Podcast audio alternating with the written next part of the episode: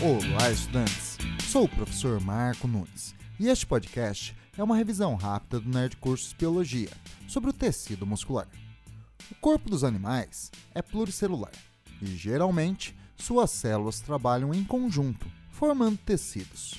Há quatro tipos básicos de tecidos nos animais: o epitelial, o conjuntivo, o muscular e o nervoso. O tecido muscular é caracterizado por possuir células com atividade contráctil, chamadas de fibras musculares. Há três tipos de tecidos musculares: o estriado esquelético, o estriado cardíaco e o liso.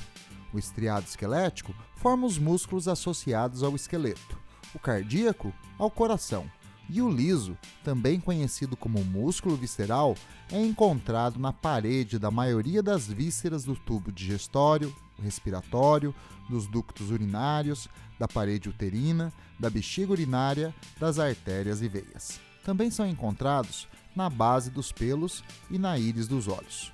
Os tecidos musculares são responsáveis pelos movimentos do esqueleto, das fezes, do ar e do sangue. Os músculos também são importantes na produção de calor, auxiliando na regulação da temperatura corporal. Bom, é isso aí. Continue firme nas revisões do Nerd Cursos Biologia e bom estudo!